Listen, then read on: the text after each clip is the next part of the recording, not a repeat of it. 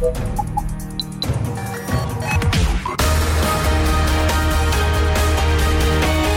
Tube, l'intervista di Marta Cagnola.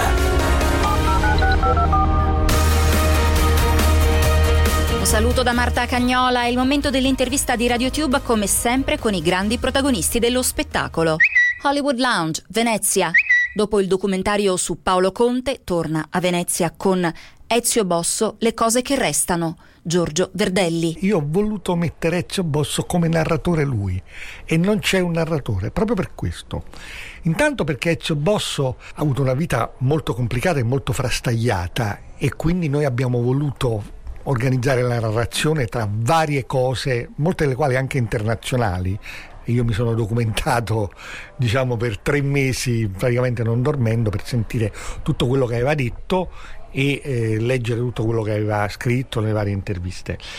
E eh, da questo punto di vista è stato sicuramente più complesso, però anche molto stimolante intanto per conoscere delle cose che neanche io conoscevo ovviamente.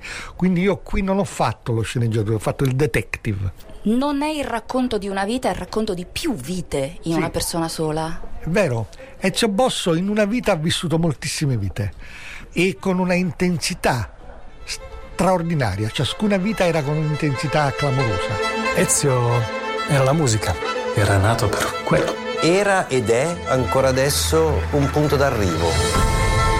Ho avuto una bella carriera, ma solo grazie all'impegno e alla passione. Tira fuori con un'emozione. Il corpo diventava puro suono. Meraviglioso. Ezio, sei a Sanremo. È la tua arte che ti ha portato qui. Una delle immagini che mi hanno ovviamente più colpito, ma credo che tutti siano rimasti molto colpiti, è il racconto della sorella e di, quello, di quella loro prima performance sul divano di casa, nella quale fanno i punk. Perché Ezio Bosso in realtà tutta la sua vita l'ha vissuta da punk. Assolutamente, hai ragione. Ma sai che c'è una cosa?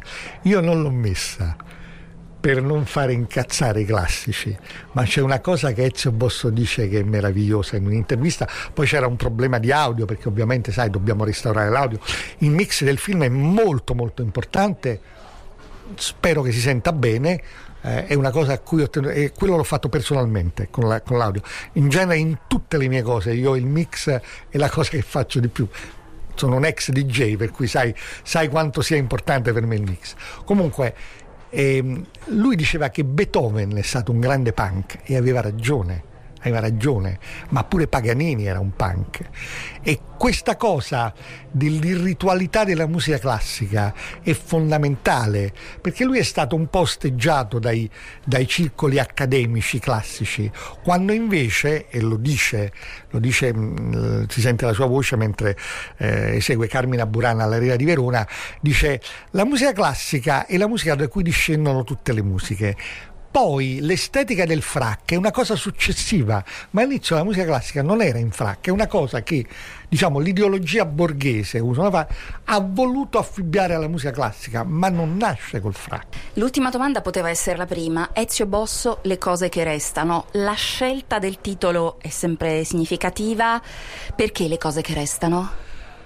Allora, perché devi sapere che il titolo è arrivato alla fine, come sempre, eh, perché All'inizio il nostro primo titolo era un titolo di lavorazione, era Nonostante tutto, perché è uno che ha avuto una vita che è continuata con, no, con tante cose, nonostante tutto.